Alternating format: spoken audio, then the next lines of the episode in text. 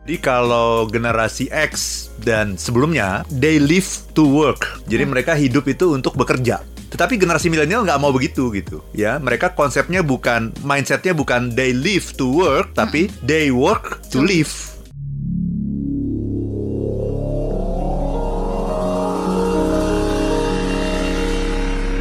If you want to be happy, be happy now. Be happy now. Be happy. Smart happiness.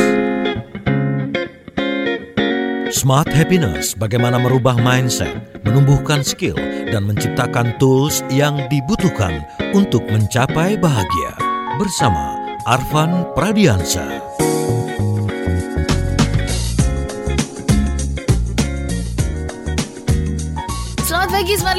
Juga sahabat Sonora di seluruh Indonesia. Bersama-sama dengan Pak Arfan Pradiansyah Motivator Nasional di bidang Leadership and Happiness. Selamat pagi. Selamat pagi Mbak Ola, apa kabar hari ini? Saya penuh work-life balance. Ah, yeah. Itulah yang dilakukan oleh millennials ya. Millennials Iya. ya Millennials tuh kalau ngomong gitu Kita mesti work-life balance dong gitu. Betul, betul. What? Itu value value mereka yang paling utama, pertama dan utama. itu Pertama adalah dan utama, work life balance. Ya. Tapi banyak yang kayaknya kabur nih pemahamannya gitu ya. Betul, betul. Antara work life balance sama pengen santai jangan dikasih kerjaan Nah, itu. gitu. Sebenarnya mungkin pengen santai, ingin lebih relax, Heeh. tapi mengatasnamakan millennials dan work life balance gitu. Iya. Jangan-jangan begitu yang terjadi Iya. ya. Work life balance, kerja santai. Kalau pas lagi ada pembagian bonus ya dapat ya, dong ya. gitu. Itu gimana coba ya? Oke, smart listener dan juga sahabat sonora di seluruh Indonesia. Pagi hari ini temanya adalah millennials and work life balance ya. Tahu mungkin eh, banyak di antara Anda semuanya bukan lagi millennials tapi selenial ya. Oh, apa itu selenial? Senior millennial. Ya, ya. Termasuk saya dong ya kalau Iya, gitu ya. Senior Senior millennial. millennials. Iya, perlu tahu juga isu-isu terkini kan. Betul, karena kita memimpin millennials dan bekerja sama dengan millennials di kantor. Iya. Kalau kita tidak memahami mereka, akhirnya kita tidak achieve target. Eh, kita akhirnya jadi motion doang kan Betul. muter-muter gitu Iya. ya. tapi muternya di tempat doang gitu Betul, betul. Oke, nah Pak Arfan kalau dari temuan Bapak ya di lapangan gitu Iya. ya. Sebenarnya yang dipahami oleh millennials atau dipahami oleh kita pada umumnya tentang Iya. work life balance itu apa sih gitu? Pertama adalah konsep uh, mindsetnya dulu ya mengenai Mhm. bekerja ya. Mhm. Jadi kalau generasi X dan sebelumnya ya generasi baby boomers, Mhm. kemudian generasi veteran atau silent generation memahami pekerjaan itu, pekerjaan ke- kehidupan itu they live to work gitu. Hmm. Jadi mereka hidup itu untuk bekerja. Oke. Jadi ketika mereka mendapatkan pekerjaan tuh mereka betul-betul melihat kehidupan itu sendiri ada dalam pekerjaan itu. Mhm. Karena itu mereka rela bekerja keras, banting tulang, hidup prihatin, Mhm. ya mengurangi kenyamanan gitu. Oke. Nah yang menarik itu Hidup bukan prihatin gitu iya, ya. Prihatin dong ya kalau masih meniti karir kan, iya Iya. kan berangkat pagi-pagi gitu Iya. kan, ngejar-ngejar bis gitu kan. Heeh. Prihatin itu, itu generasi X, eh, baby boomer dan eh, veteran gitu ya. Tetapi generasi milenial nggak mau begitu gitu. Mm-mm. Ya, mereka konsepnya bukan mindsetnya bukan they live to work, tapi they work to live. Jadi mereka bekerja itu ya untuk membiayai kehidupan mereka gitu. Sehingga eh, mereka tidak melihat pekerjaan itu sebagai sesuatu yang harus dilakukan dengan susah-susah gitu. Jadi kalau ditanya apakah generasi millennials mau kerja keras banting tulang seperti generasi sebelumnya, ya mau prihatin, mau mengurangi kenyamanan, jawabannya tidak. Itu bukan sama sekali bukan pilihan millennials. Nah sebetulnya generasi milenial juga eh, dibagi dua sih, Mbak. Ya jadi kalau generasi milenial tuh ada 1980 sampai tahun eh, 2000. Mm-mm. Itu kan ada 20 tahun. Mm-mm. Sebenarnya itu juga dibagi dua tuh. Oke. Yang pertama generasi milenial yang 1980 sampai 1990 itu generasi milenial tahap 1 namanya. Oke. Ada lagi generasi milenial 1990 sampai tahun 2 2000. 2000 itu tahap 2. Tahap 2. Nah, bedanya apa? Bedanya adalah generasi milenial tahap 1 ini, dia itu yang namanya internet yang dia kenal ketika dia remaja itu adalah yang namanya warnet. Hmm, hmm, hmm. Sehingga perilakunya masih berbeda, itu masih mengha- menghargai proses. Mm-mm. Kalau warnet kan pergi dulu ke warnet Ke kan? warnet. Ada sebuah proses kan? Iya, iya. Nah, karena belum ada dalam genggaman. Iya. Ya gitu ya. Nah, generasi milenial tahap kedua itu 1990 sampai 2000 itu kurang menghayati yang kayak kayak begituan gitu. Mereka mungkin tidak mengenal warnet karena everything is under their fingertips gitu. Semuanya tuh ada di bawah jari mereka karena kita sudah mengenal smartphone. Jadi fokusnya adalah soal kecepatan gitu ya. Betul, mereka mereka agak beda nih. Jadi gener- generasi yang pertama, milenial pertama ini masih bisa diajak untuk berpikir gaya generasi X Mm-mm. karena mereka waktu itu hanya mengenal warnet. Mm-mm. Ya. Yang sekarang nggak bisa karena mereka maunya cepet. Mereka udah terbiasa cepet. Kok nggak bisa sih cepet gitu? Jadi mereka kurang menghayati proses. Maunya yang cepet, maunya yang mudah. Ini men- eh, di sisi negatifnya adalah menciptakan generasi yang memang eh, gampang menyerah gitu, gampang menyerah dan kurang Iya. tahan banting Iya. gitu. Eh, apa fokusnya adalah bagaimana bisa cepat menikmati gitu Iya, ya. iya betul, betul, Bener kan? betul. Hasil, Hasil. bukan proses. Bukan proses. Iya. Padahal proses tidak akan membohongi hasil gitu Betul, kan. betul, Jadi kalau iya. prosesnya benar dan ditekuni, hasil Hasilnya pasti akan maksimal. bisa dicapai. Betul. Nah, bagaimana kaitannya dengan work life balance mereka sih, Pak Arfan? Iya, jadi yang namanya happiness bagi millennials itu apa sih? Kebebasan. Ya, bebas mau masuk sama bebas nggak mau masuk. Iya, iya. itu sebetulnya. Jadi ketika dia masuk ke sebuah kantor, yang dia pikirkan adalah bagaimana saya ini bisa masuk dalam frameworknya kantor. Jadi framework besarnya tuh gambaran besar tuh gambaran ini sebuah kantor nih. Betul. Kira-kira saya itu ada di mana ya di dalam kantor kantor ini? Gimana saya nanti membuat sebuah apa, link dengan semua itu generasi X ya dan baby boomer. Kalau millennials nggak begitu. Ya, yang dia lihat adalah bagaimana kantor ini bisa masuk oke. dalam framework kehidupan saya. Iya, iya. Beda nggak? Ya justru dia malah yang meminta kantor mengakomodasi frameworknya dia gitu. Betul. Jadi framework yang yang ada dalam kepala mereka itu adalah kehidupannya. Iya, Jadi iya. gambar itu gambar kehidupan mereka. Nah, sekarang kantor itu hanya sebuah bagian kecil dari kehidupan mereka. So makanya kenapa mereka selalu uh, mengatakan work life balance gitu ya. Betul. Karena kegiatan yang lain Kegiatan banyak. lain masih banyak gitu. Jadi mereka melihat kantor itu seba- sebagai semacam sebuah institusi atau lembaga yang banyak menerapkan aturan-aturan yang tidak perlu. Misalnya apa? Aturan tentang pakaian seragam. Nah, itu yang Hmm. ingin dibunuh oleh millennials tuh. Bekerja dari jam 8 sampai jam 5. Iya. Nah, itu pengen dibunuh sama mil- millennials gitu. Mereka nggak suka dengan yang seperti itu. Kenapa? Karena mereka berpikir bahwa dengan kemajuan teknologi yang ada sekarang ini, mestinya bekerja tuh nggak kayak gitu. Ya definisi mereka mengenai pekerjaan adalah pekerjaan bukanlah tempat untuk didatangi. Pekerjaan adalah sesuatu yang saya kerjakan. nggak peduli tempatnya di mana. Gitu. Betul. Jadi mereka ingin memiliki kontrol, ingin memiliki kendali terhadap eh, cara bekerja dan tempat bekerja dan waktu bekerja. Kalau nggak harus datang ke kantor kan dengan teknologi bisa kita dari rumah, tinggal kirim datanya aja, tinggal kirim reportnya aja. Kenapa harus datang ke kantor gitu? Nah, difasilitasi oleh teknologi. Hmm. Sebetulnya generasi yang sebelumnya juga kepingin juga begitu. Coba pada saat Tapi itu tidak ada teknologi. fasilitas gitu kan. Iya iya iya. Tidak ada fasilitas yang bisa memfasilitasi sehingga bekerja bisa dilakukan secara remote. Yang kedua juga tidak ada keberanian untuk mengatakan itu. Hmm. Karena belum menjadi sebuah tren global. Nah, sekarang generasi milenial ini diuntungkan oleh dua hal.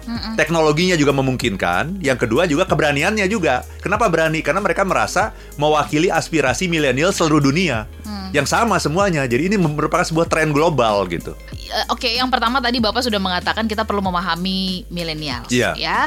Kalau begitu kita harus ngapain nih? Iya betul Mbak. Jadi sebetulnya ada sembilan kompetensi. Jadi memang harus dipelajari secara khusus ya. Ada sembilan kompetensi yang harus kita pahami, kita kuasai supaya kita bisa mengelola, memimpin millennials dengan efektif. Mhm. Gitu ya. Ini kalau eh, di talkshow ini kita baru bicara mengenai flexing saja gitu. Oke. Selain selain flexing mungkin apa supaya kemudian dapat gambaran buat Iya. smart listener ya. Misalnya juga misalnya ya menghadapi millennials yang eh, sering kali minta diperhatikan gitu. Ya, kita menganggapnya generasi X menganggap milenial ini adalah terlalu fokus pada diri sendiri. Kamu tuh nggak mikirin orang, kamu tuh nggak mikirin customer gitu. Itu kata generasi X Oke. gitu ya. Nah, kata milenial, oh bukan begitu. Kita memang generasi istimewa gitu. Kita dari waktu kecil pun kita sering mendapatkan perhatian dari orang tua, perhatian dari guru. Bahkan guru itu memperlakukan millennials itu sebagai customer, Mm-mm-mm. bukan sebagai murid. Itu bedanya dengan generasi sebelumnya. Generasi sebelumnya itu guru memperlakukan anak-anak di sekolah sebagai murid. Kamu harus mengerjakan pekerjaan ini, ini, ini, ini.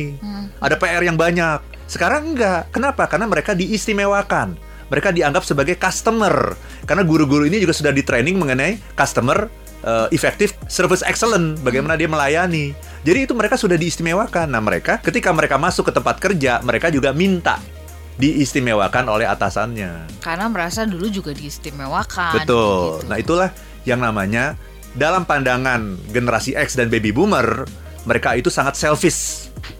Gitu, egois. Padahal dalam pandangan mereka, kami cuma butuh satu, attention. Nah, ketika kita tidak paham itu, maka terjadilah ketegangan. Istilahnya adalah point of tension. Nah, tugas kita adalah dengan kompetensi ini mengubah point of tension menjadi point of connection. Hmm. Caranya gimana? Ada lagi nanti kompetensi yang namanya engaging. Jadi seorang leader itu harus tahu yang namanya engaging. Apa itu? Kemampuan untuk memberikan perhatian kepada millennials, mendengarkan Oke. yang mereka katakan dan tertarik kepada mereka secara pribadi. Mm, mm. Kita harus tertarik kepada mereka secara individu, bukan sebagai uh, bawahan kita, tapi sebagai uh, seorang manusia gitu, as a human being gitu loh. Seperti itu Mbak Ola. Itu namanya kompetensinya lain lain lain lagi tuh namanya gauging gitu. Oke. Ada lagi misalnya millennials itu dianggap sebagai orang yang tidak tahu tata kerama. Itu kata generasi baby boomer dan generasi X. Padahal kata milenial bukan itu. Eh, Value kami adalah informalitas. Kami kepingin hubungan atasan bawahan itu nggak sekaku itu. Kita tuh kayak sahabat, kita sobat nih kita ini nih gitu. Sob Iya. lagi manggilnya tadi ya. Sop. Iya. oke. Sop. Oke. Jadi kalau kami nggak mau begitu tuh bukan bukan kami nggak menghormati, salah itu gitu. Bukan nggak menghormati. Nah itu karena kami kepingin eh, hubungan yang lebih dekat, gitu, yang lebih akrab sebagai teman, bukan sebagai atasan bawahan yang kaku. Nah itu, itu kan menciptakan kalau nggak paham, itu kan menciptakan yang namanya point of Tension tension. tadi. Nah kita harus ubah menjadi point of uh, connection. Caranya gimana? Ada kompetensi yang lain lagi di situ. Makanya ada sembilan Oke. kompetensi yang harus kita miliki gitu, Mbak Ola. Pak Arfan apa yang Bapak bisa sarankan gitu ya Eh, ketika tadi salah satu permintaan dari milenials itu kan adalah minta diperhatikan lebih dan sebagainya itu Iya. sebabnya mereka mungkin minta ada eh, kelonggaran-kelonggaran fasilitas-fasilitas supaya terjadilah work life balance Betul, ya. versi mereka. versi mereka Iya.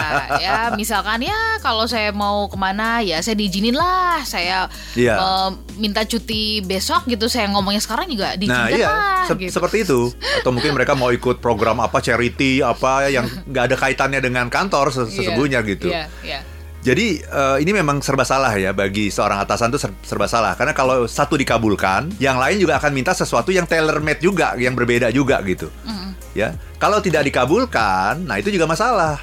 Nggak dikabulkan, tahu-tahu mereka nggak happy dan sebagainya, tahu-tahu mendadak resign. Jadi sangat perusahaan berada dalam ketidakpastian gitu dan sudah ada aturan one man notice. Mereka nggak pakai itu. nggak peduli apa itu one Nggak man pakai notice? itu. Apa itu one man Oke. notice gitu. Ya kalau bisa saya kasih sekarang ya saya sekarang lah. Betul. Nah, jadi eh, dalam kompetensi flexing ini nanti para leader ini em, mendapatkan sebuah pembekalan gitu mengenai bagaimana caranya menciptakan yang namanya psychological contract. Mhm. Nah, tolong dibedakan yang namanya psychological contract dengan kontrak kerja.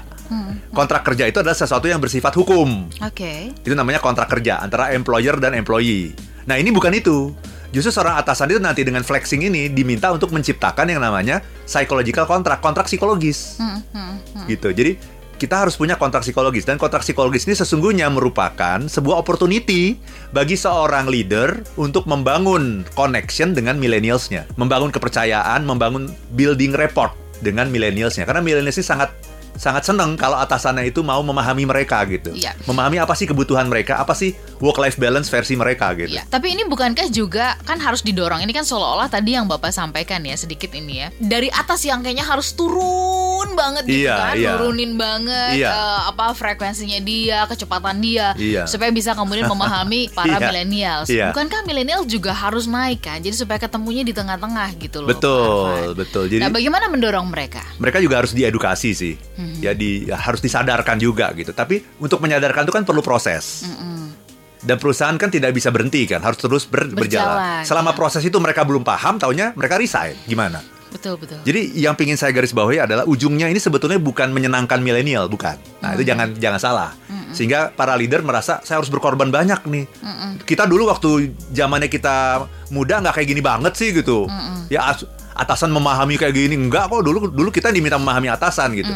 Jadi jangan kemudian mindsetnya adalah kita ingin menyenangkan milenial bukan. Mindsetnya adalah bagaimana kantor ini pekerjaan kita ini produktif dan eh, achieve result, mencapai target. Itu dulu. Sehingga dengan pemahaman seperti itu kita mau eh, berkorban untuk memahami millennials. Memahami ya, bukan menyetujui. Ya, Oke. itu. Karena menyetujui itu dua hal yang berbeda, memahami dengan men- menyetujui. Ber- bukan berarti juga apa yang tadi kita sampaikan ini seolah-olah kayaknya ngebelain millennials banget. Bukan, gitu. bukan iya. Tapi ini demi tercapainya target. Ya. Gitu. Jadi paling yang paling penting tuh tercapainya target itu. Mm-mm. Nah, seorang leader harus berani melakukan hal-hal yang berbeda dengan generasi sebelumnya Hmm. supaya mencapai target. Karena tantangannya udah berbeda sekarang ini. Oke. Itu Mbak Ola. Kami pamit sukses untuk Anda semuanya. Have a nice weekend. Saya Olan Nurlija. Dan saya Arvan Pradiansyah. If you wanna be happy, be happy now. Demikian Smart Happiness bersama Arvan Pradiansa, penulis buku bestseller Life is Beautiful dan The Seven Laws of Happiness.